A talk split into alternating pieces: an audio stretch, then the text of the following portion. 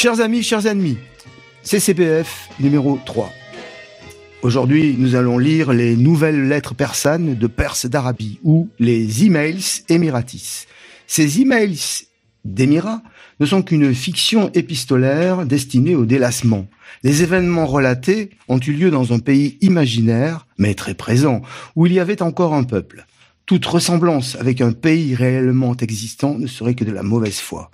Emails d'Émirats, nous les avons nommés ainsi un hommage à Montesquieu pour ces lettres persanes qui furent écrites, ne l'oublions pas, en Hollande. Nous eussions pu décider de les nommer mails hollandais, mais l'on eût cru à une allusion à peine voilée à un gouvernement qui nous a laissé récemment une macro-postérité brûlante. Ce sont des courriels échangés entre des amis perses, Ouzbek, Rika, Marcel Kebir et Ella Lamain, en voyage en Hexagonie. Nous avons pris ce nom, Hexagonie, pour ce pays fictif, tant pour sa forme que pour son agonie. Hexagonie était un pays décoloré, les gens divers y étaient mélangés riche, voyageant à la recherche de belles propriétés en vente, s'efforçant de pénétrer l'esprit des gens d'Hexagonie, de comprendre comment un peuple qui a bâti tant de beauté a pu se doter d'un régime aussi vulgaire, et pour observer la marche des événements que nous allons voir. Les sanglots longs des violons de l'automne berce mon cœur d'une langueur monotone. Autre différence de taille entre notre souffrance et la mythique hexagonie, c'est qu'il y avait un vrai peuple. Quand il y a un peuple, il ne fait pas le Charlie. Faire le Charlie, comme un chien fait le beau derrière les gouvernants, c'est n'être plus un peuple. Il peut se tromper, le peuple, car il est trompé, mais il ne fait jamais son Charlie. Il peut faire la révolution ou le Front populaire, mais il ne fait pas le Charlie. Quand il y avait un peuple et qu'on tuait ses petits, il disait aux armes, mais il n'y a pas de peuple, mais un magma informe sur même territoire. Revenons en hexagonie et dans nos lettres persanes, nous ferons comme s'il y avait un peuple et nous y mettrons par-dessus une reine, une grande reine. Les lettres persanes, je l'ai dit, furent écrites en Hollande. Un hommage à Montesquieu, nous l'appellerons Madame de la Hollande, mais pas Madame Hollande, pour éviter la confusion avec les Pays-Bas. Trois thèmes forment l'armature chronologique de ce récit épistolaire. 1. Les considérations générales de la politique hexagonale. 2 le grand bouleversement du sérail, 3. Les grands discours. Ce ne seront que des extraits de cet ouvrage. Alors, sur les considérations générales de la politique hexagonale, je ne vais pas vous lire les emails, je vais vous les résumer. En hexagonie, il y a trois castes qui correspondent en un certain sens à la distinction tripartite fondamentale. Les mirifiques, qui forment le sérail autour de la grande reine avec ses eunuques chargés de sa garde prétorienne. Les insoumises, le parti du Polcor autour du grand sénateur Ménichon, dit le sénateur, dit le sauveur suprême des volailles, avec ses dindes féministes exaspérées. Et les ordinaires, populistes, complotistes, millénaristes et surexploités. Et blême, quand sonne l'heure, je me souviens des jours anciens et je pleure. Et je m'en vais au vent mauvais qui m'emporte de de là, pareil à la feuille morte. Extrait d'un mail de Rika à Marcel Kébir. L'opposition insoumise hexagonale est dirigée par le sénateur Ménichon, le tribun, le sauveur suprême, le petit pépère des peuples. Ce que cet adipeux n'a pas compris, non plus que ceux qui le critiquent d'ailleurs, c'est que le nouveau populisme est aussi une réaction devant l'idéologie dite sociétale. Or, pour ce qui est du sociétal, avec l'hexagonie insoumise, on est servi. Loin d'être d'une sobriété de bon ton, relativement indifférente à ces questions, la hachie est la pointe avancée de l'idéologie féministe politiquement correcte. On voit le sénateur pérorer cela jouer popu, mais ses lieutenants sont la garde menstruelle la plus saignante de l'islamo-féminisme des poufs décoloniales. de Marcel Kébir à Alalamain. Je n'arrive pas à croire ce que je vois dans le grand parti des insoumis. Il ne croit plus qu'il soit né mâle ou femelle. Il croit que ce sont des idées qu'on se fait sur soi-même. Un nommé microvirus, ministre de Madame de la Hollande, avait déclaré Votre problème, c'est que vous croyez qu'un père est forcément un mâle. Et il ne fut pas guillotiné pour cela. Des stéréotypes, ils appellent cela. C'est sans doute aussi pour compenser que les jeunes hommes portent des barbes de fidèles castrés et que les petites morpionnes s'habillent comme des péripatéticiennes. Et maintenant, le grand bouleversement du sérail. Alors, chronologie des événements, hein, je vous lis pas, chers amis, les emails, parce que sinon on en aurait euh, jusqu'à demain. Donc, résumons. Les massacres des tavernes et une boucherie dans une salle de bal, le Catalan, ont finalement débouché sur une insurrection fluorescente. Ce sont les ordinaires qui ont revêtu le gilet fluorescent qui sont entrés dans la danse. Trop, c'est trop. La reine a été démise, il y eut un pouvoir de salut public en gilet dont les excès lacèrent. Comme tous ces régimes de salut public, ils sont brefs. Après février vient toujours juillet. C'est classique. Les bolcheviks qui ont été exterminés par le régime suivant. Des élections mirent ensuite un gouvernement dirigé par euh, le tribun du peuple avec sa ministre Yabon Bonobo et fondèrent une république hyper démocratique féministe qui rétablit l'ordre comme en Grèce. Mais il fallait contenter l'avant-garde populaire en jaune qui parlait d'une révolution confisquée. Un poème, que sont les Charlies, circulait sous le manteau. Les gens se le repassaient, le fredonnaient en chantant faux, comme moi, en hochant la tête. Que sont les Charlies devenus, qui gambadaient le long des rues, tout excités?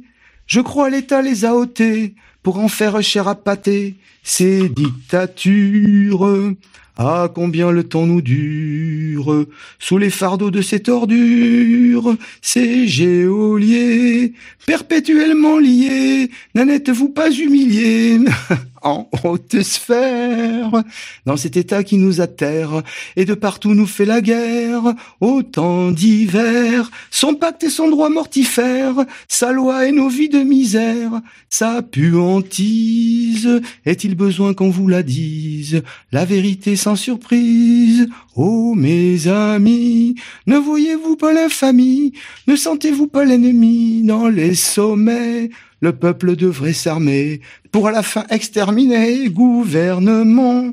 Soyez certains jamais ne ment. Le coup d'État est permanent. La vie est morte. Que sont mes amis devenus Que j'avais de si près et tant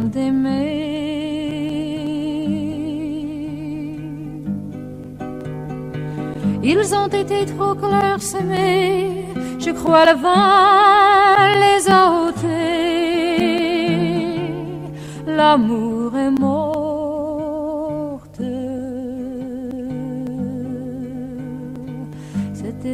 Que vent importe et qu'ils vantaient devant ma porte. Les n'est-ce pas que c'est beau, Johan Bez Le chef de la sécurité de Madame de la Hollande était Abri-Neuf, dit Casevide. C'est par lui que tout est arrivé.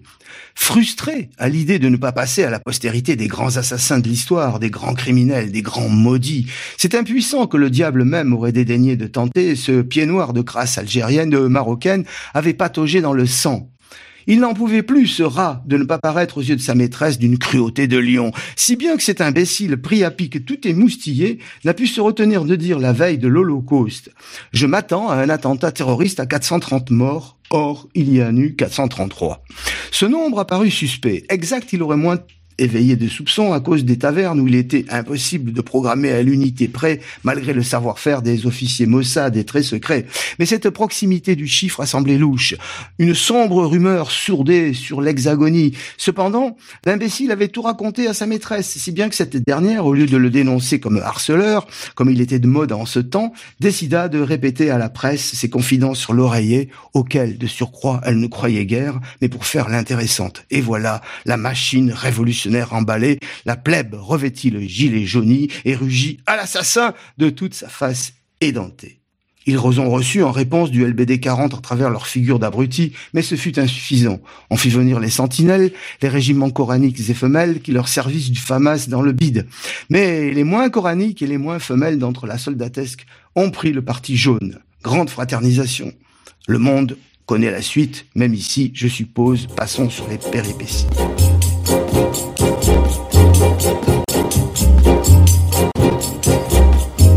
Tout est affaire de décor, changer de lit, changer de corps. À quoi bon puisque c'est encore moi qui moi-même me trahis, moi qui me traîne et m'éparpille, et mon ombre se déshabille dans les bras semblables des filles où j'ai cru trouver un pays. Cœur léger, cœur changeant, cœur lourd, le temps de rêver est bien court. Que faut-il faire de mes jours? Que faut-il faire de mes nuits? Je n'avais amour ni demeure, nulle part où je vis ou meurs. Je passais comme la rumeur, je m'endormais comme le bruit. Mail de Marcel Kabir à Rika. Jugement et condamnation d'Abri Neuf. Ce fut tout tremblant devant le grand gynécée de la justice que le terrible implora à genoux sa grâce. Pitié, ne me tuez pas, gémissait-il. Je n'ai fait qu'obéir à Don Salves. Parce que Don Salves, c'était le premier chambellan de Madame de la Hollande. Sans plus de formalité, les femelles lui firent couper la tête, ne serait-ce que pour ne plus l'entendre. La reine a été démise et il y eut un pouvoir de salut public, mais nous l'avons déjà dit. Et maintenant, chers auditeurs, nous allons passer au cœur de ce livre remarquable, les grands discours. Alors, voici le mail d'Ispahan à Ella Lamaine. Ô toi, amante du sublime, je t'en rapporte une tranche bien tartinée. Voici le discours fameux de Madame de la Hollande, la reine de l'Hexagonie, après la sentence de condamnation à mort prononcée par le tribunal révolutionnaire. Lis, ma sœur, c'est beau et fort comme l'antique. Tu vas pleurer. Mesdames les jugeuses, Mesdames la procureure, juré ES du tribunal révolutionnaire de l'Hexagonie, vous vous préparez à me condamner hors et et à être transporté à un lieu nommé échafaud afin d'y avoir la tête tranchée au moyen d'une ancienne et vénérable machine appelée guillotine. Et je ne vous en blâme pas. Cette décision inamicale est de celle qui se pardonne, car elle est celle d'un peuple resté un enfant et abusé par les professionnels du désordre, les bateleurs de la haine, qui lui font croire que la fluorescence des gilets est une surbrillance qui donne des droits égaux à ceux des auréoles que seul le ciel octroie.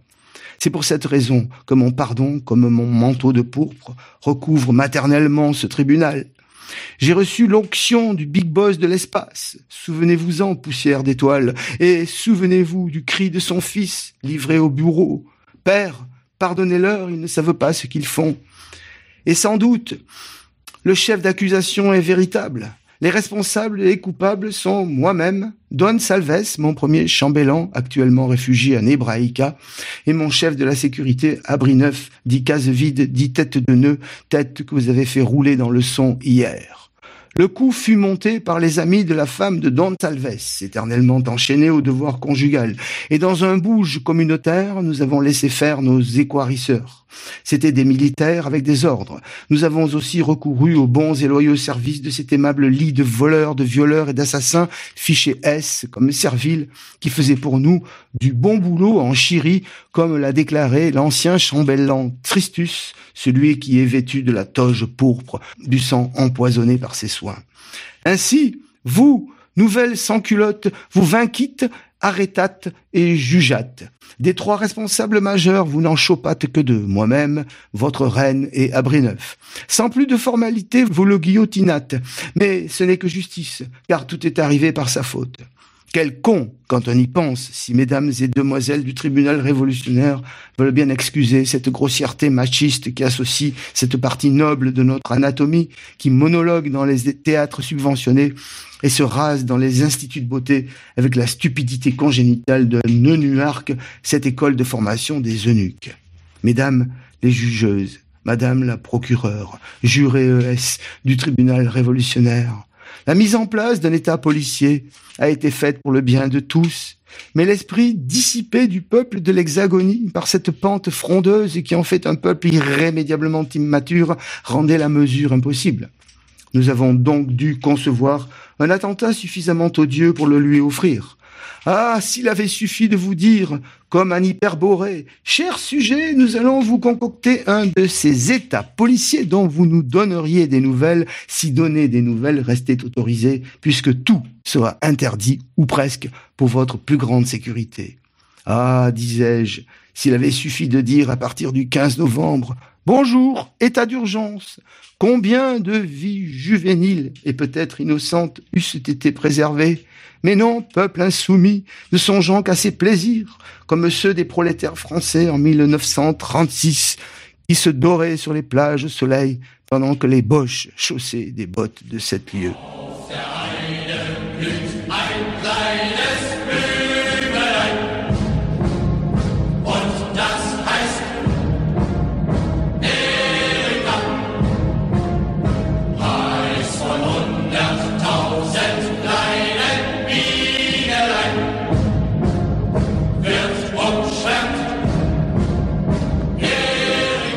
Nous pouvons dire avec fierté, oui, dans l'hexagonie, avant cette jaune révolution juvénile que vous venez de faire, tout fut interdit, de fumer, de manifester, de sourire devant une tente d'aborder une jeune femme qui se promène le derrière à l'air, l'air de rien. Faut-il vous le rappeler, ô gens écervelés, eux même la petite maréchale, nous voilà, l'idole des géopoliticiens à la voix rauque, a voté avec sa jolie petite menotte oui à notre pouvoir renforcé, après pourtant avoir déclaré que nous étions responsables et coupables d'un chaos sanglant. nous voilà devant toi le sauveur de la France. Cher ex-sujette ES, il faut bien que jeunesse trépasse quand les vieillards dépassent toute prévision en longévité et en vilainie. Quoi? Vous nous croiriez suffisamment cruels pour avoir décidé ce sanglant holocauste contre notre propre race pour rire ou pour nous distraire ou pour complaire aux seuls amis de la femme de Don Salves Mais enfin, peuple enfantin, un peu de suite dans les idées. Comment peut-on nous accuser de la sorte, nous qui non seulement surveillons les autres dirigeants de la planète pour voir s'ils ne commettent pas quelques méfaits contre leur propre peuple, et qui poussons même le scrupule à les inventer s'ils se montrent inférieurs à la réputation que nous leur avons faite, nous qui semons la belle anarchie aux quatre coins du globe au nom des droits des femmes, en vérité, c'est à nos corps défendants que nous avons dû organiser cette soirée sanglante qui a fait tant couler d'encre. Et vous, femmes d'hexagonie, ô femmes insoumises, vous voilà toutes retournées parce que l'on a tué quelques-uns de vos petits N'en tuez-vous pas vous-même à raison de trois cent mille par an en vous les faisant extirper de l'utérus comme un vil caillot gémissant Et n'est-ce pas au nom d'un principe plus haut, qui transcende la misérable existence que nous l'avons fait, cet holocauste regrettable. Je parle du droit inaliénable et sacré du libre exercice de la sexualité de la femme. Oubliez-vous, ô femmes à la courte mémoire, que l'oppression immémoriale de notre sexe fut causée par le patriarcat, le blanc capriartat, je ne sais pas comment ça se dit, qui continue actuellement, un féminicide commencé depuis l'aube des temps. Que feriez-vous sans ce droit protégé par la police et sans le doigt du gynécologue et sans ces laboratoires et ces usines produisant pilules et protections. Que seriez-vous aux femmes sans ces supports? Que deviendrait votre arrogance sans ces artifices positifs et légaux qui vous relèvent comme sur vos talons hauts de l'état de nature? Eh bien, sachez, femmes de l'hexagonie, qu'il en est de même pour nous, les reines des très très riches. Sans ce droit de vous rendre des services secrets en abattant quelques-uns de vos rejetons surnuméraires, que deviendrait l'état gynécocratique? Vous avez pu mesurer à quel point le parti bolchevique, l'esprit révolutionnaire était machiste. Sur quelle base sur quel pilier, sur quelle colonne pourrait s'élever l'État gynécocratique qui soutient les deux mamelles du féminisme, c'est-à-dire le gendeur et la répression des mâles, si ce n'est sur le nôtre? Me sera-t-il permis, au bord de mon tombeau, d'ouvrir devant cette cour admirable cette boîte de Pandora de tous nos maux, afin de regarder la vérité en face. Sachez, ô peuple incrédule, que suite aux destructions nécessaires opérées au Moyen-Orient, nous allons recevoir cette fois non pas des millions, mais des dizaines de millions, qui sait, des centaines de millions de proliférancieux croyancieux, Vous les connaissez déjà, nous vivons depuis 50 ans pour moitié avec eux, mais imaginez un peu quand ils seront 100 fois plus. Il faut donc un état sévère pour régler la circumnavigation des coups de couteau dans le foie, des coups de machette dans les intestins et des coups d'un soir dans le noir. Qu'il est dur de devoir voir loin, au-delà des contingences, de voir les plans au-delà des plans. Ô mon sceptre, ô ma toge, que tu me pèses, tuez-moi, faites tomber cette tête qui contenait tant de vastes desseins. Vous ne pourrez jamais séparer le corps de la femme d'avec sa tête de reine. Tel fut, ma chère sœur, le discours de cette reine sublime qui fit pleurer tout le monde, sauf les plébéiens en gilets jaunes.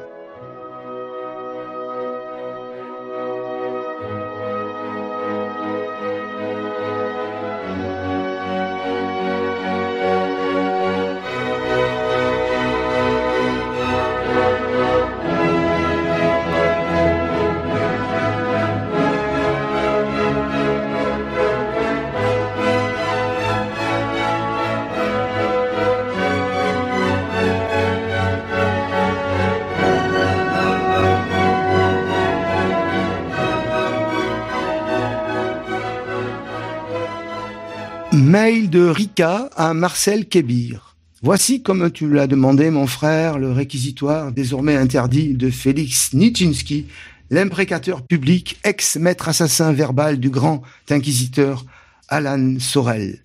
Nijinsky est aussi poète à ses heures. L'un n'empêche pas l'autre. Les poètes sont rarement sentimentaux. Ce fut balèze, Blaise. Il ne mâcha pas ses mots. Membre non viril du tribunal révolutionnaire. N'est-il pas de la dernière infamie de la part d'un pouvoir qui se part de toutes les vertus que d'accuser mensongèrement d'autres gouvernements de crimes contre leur peuple, et quand ce mensonge proféré par des lâches serviles se fait dans le seul but de servir un État pratiquant la pire injustice et le pire racisme, on croirait atteindre à la quintessence de l'abjection? Eh bien non, notre pourriture dorée fait pire. Car n'est-ce point ajouter encore à l'abjection une ignominie sans nom que d'avoir fomenté des attentats sanglants contre son propre peuple dans une salle de fête et des terrasses de bistrot? N'y a-t-il pas là-dedans cette bassesse de bassesse, un saut de scélératesse obscène qui dévoile la nature abjecte de ceux qui le commettent? S'il y a bien une chose de véritablement maudit dans ce temps d'assassins castrés, c'est de voir des multitudes participer à des pitreries et juger de vulgaires criminels châtrés, vicieux comme des politiques, alors qu'ils ne sont que des tout petits serviteurs au gage recrutés pour leur qualité de valets absolument dépourvus de vision, de talent, de carrure. Ce sont des valets avec des âmes de valets qui ont dû revêtir le frac du tyran pour servir la mafia internationale du capital financier, eux qui n'ont jamais combattu que des peuples désarmés. Ainsi, il conviendrait de dire comme Saint-Just, Citoyens, je ne juge pas, je tue. Citoyens, qu'avons-nous à juger? Il faut juste dératiser. Vous avez hier guillotiné le scélérat qui dirigeait ici la flicaille. C'est déjà beaucoup, trop d'honneur, je l'ai dit, il eût mieux valu l'empaler, comme Léon Blois. J'aurais un faible pour le pal, et non pas avec la solennité d'une exécution capitale, mais le planter là, dans un jardin public, plein de fleurs et d'oiseaux, afin qu'il gigote longtemps dans une atmosphère qui l'ignore les renvoyant à ce qu'ils sont tous des anomalies vomies par la déchéance. L'idée même du châtiment est inadéquate, car elle comporte l'idée d'expiation donc d'humanité. Ces gens-là sont si définitivement bas qu'ils s'excluent d'eux-mêmes du genre humain. Enfin, guillotinons, puisque la mode revient à cette coupable méthode et réservons l'expiation au post-mortem s'il y a. On a fait durant d'interminables décennies de tyrans antiques des repoussoirs, mais aucun, absolument aucun, n'était descendu aussi bas dans la bassesse et dans la lâcheté, dans l'inqualifiable abjection de ces valets parvenus. Même les sybarites graisseux du bas empire, à côté de ces crânes d'œufs criminels, restent encore de l'espèce mammifère, nullement des cloportes venimeux. S'il y avait l'ombre d'une justice en ce bas monde, ces gens seraient traités comme des nuisibles, sans égard pour une humanité qui n'est chez eux qu'une semblance. S'ils ne sont pas humains, leur inhumanité ne ressortit pas à la férocité, mais à la sous-humanité des cafards et des scolopendres. Ce n'est pas la guillotine qu'il leur faudrait, mais le flitox.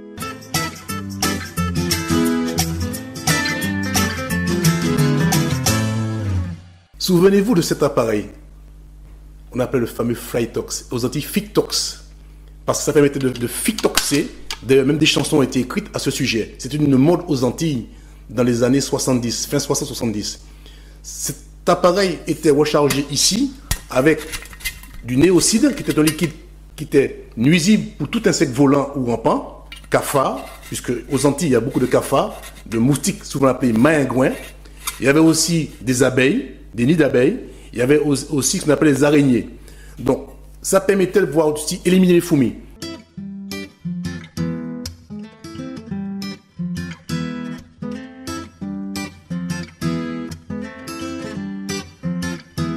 Mail de Marcel Kédir. Plaidoirie de maître Ducon d'Isigny. Mesdames du tribunal révolutionnaire, nous avons tous entendu les terribles paroles, je dirais même les paroles ignobles du procureur. Mais n'est pas Antoine Fouquier-Tinville qui veut. Non plus qu'imiter les anciens Français et guillotiner une reine n'est pas à la portée du premier peuple hexagonal venu. Il y faut une onction que vous n'avez pas, que vous n'avez pas reçue. Aussi, veuillez m'entendre toute une carrière à combattre le mal, la haine, à défendre les libertés fondamentales, y compris celle de goûter aux petits abricots non mûris, ou tout du moins d'en être le pourvoyeur pour ceux qui, blasés par les pubescences, ont les moyens d'agacer leur sens par cette amertume.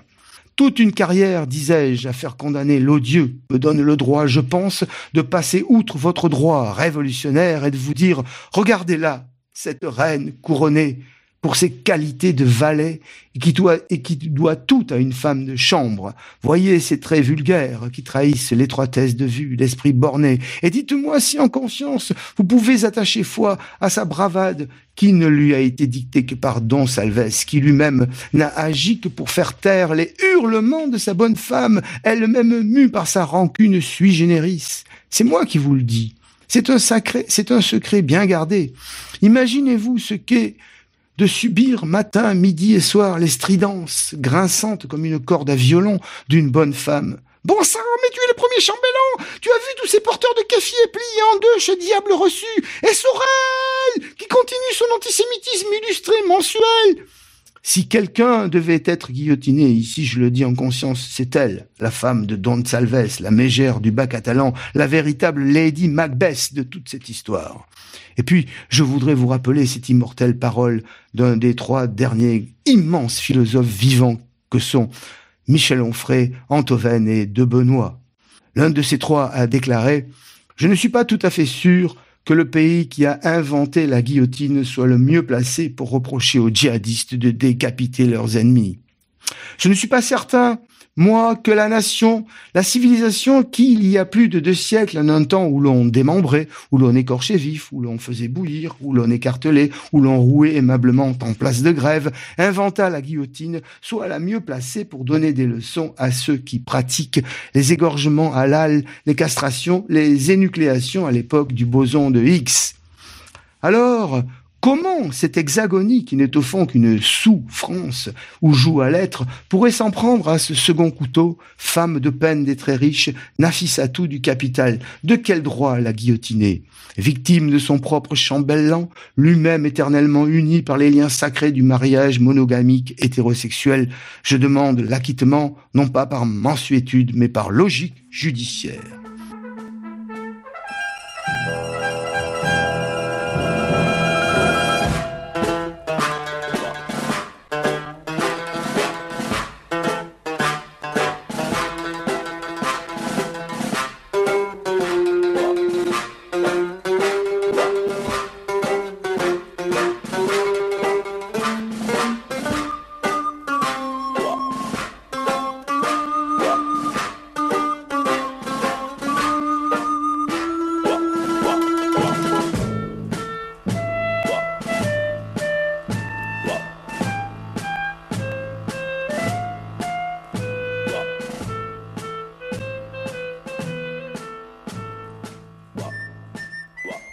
Mail de Rika. Le monde interdit a su le verdict. Acquitté sous les ovations. Madame de la Hollande fut lavée du soupçon et on lui reconnut les meilleures intentions du monde. Les membres des familles des victimes furent placés en observation et pour les plus récalcitrants internés dans des hôpitaux spéciaux pour y faire leur deuil avec du Tanatorelax, le nouveau neuroleptique de chez Pfizer. La reine fut destituée, mais son bâtard, Microlax, sera nommé nouveau sultan d'Hexagonie. Il s'est aussitôt entouré d'une garde prétorienne de mamelouks, son régime est très prometteur. Il vient de foutre le feu à une cathédrale pour débuter un véritable régime sodomite de tête de nœud. C'est un cénacle de pédérastes, de cougars et de rastaquoires graisseux qui nous prépare des lendemains qui déchantent. Félix, le procureur, a été guillotiné pour sexisme et homophobie. La boboïtude, un instant soulevée, s'est rendue en procession expiatoire au cabaret rebaptisé Bas-Catalan en l'honneur de Don Salves pour une teuf mémorable sicaires de Tsahal, indigéneurs de l'arrêt, enfin réconciliés dansant, dansèrent ensemble dans le sang. Après tout, si ce n'était cette petite question de la Palestine, ne sont-ils pas fondamentalement les mêmes? Voltaire ne dit-il pas que les élus étaient une horde d'Arabes pouilleux? Les deux parties d'Abri Neuf ont été réunies et mises au Panthéon près de la grande Chimone. Mail de Marcel Kébir à Rika. Cependant, et cela ne laisse pas de m'étonner, je crois, mon cher Rika, que le discours de Félix a beaucoup mieux fait pour la grâce de la reine que la plaidoirie du grand avocat qui l'a suivi. Chez nous, c'est plutôt Félix qu'on eût acclamé et porté en triomphe, et l'avocat qui aurait été mis out et au trop. Mais les gens d'ici sont bizarres. Hein. On dirait qu'ils flippent devant la réalité, et le plus petit sursaut de virilité semble les humilier, comme s'ils vivaient constamment devant une mère qui défend de se battre et de vouloir. C'est pourquoi leurs laides femelles disent toujours en fait, parce que les faits, elles s'en tamponnent l'entrecuisse. Tout est donc bien qui finit bien dans le meilleur des mondes possibles quand il a été créé par le Dieu de l'Ancien Testament. Tout suffocant et blême quand sonne l'heure. Je me souviens Chers auditeurs, s'il en reste, vous aurez compris que courage c'est bientôt fini signifiait d'avoir le courage d'aller jusqu'à la fin de mes émissions. Par contre, ce qui est loin d'être fini, c'est euh, notre financement associatif. Je vous rappelle que euh, l'argent, c'est le nerf de la guerre. On compte vraiment sur vous, car il n'y a pas de travail bien fait sans rémunération. Et euh, nous soutenir, vous pouvez donc nous soutenir en souscrivant. Vous trouverez le lien ci-dessous sans dessus, dessous.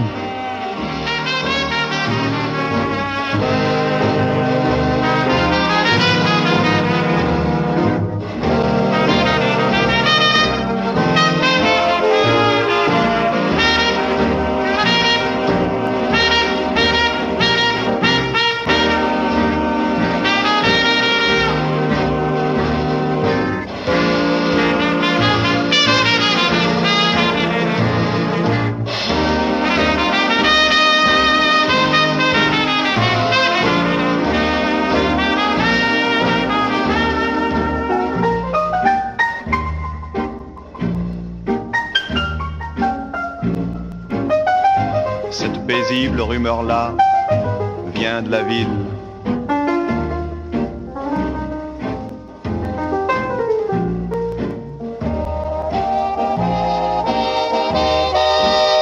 Et je m'en vais au vent mauvais qui m'emporte de ci, de là. Pareil feuille morte.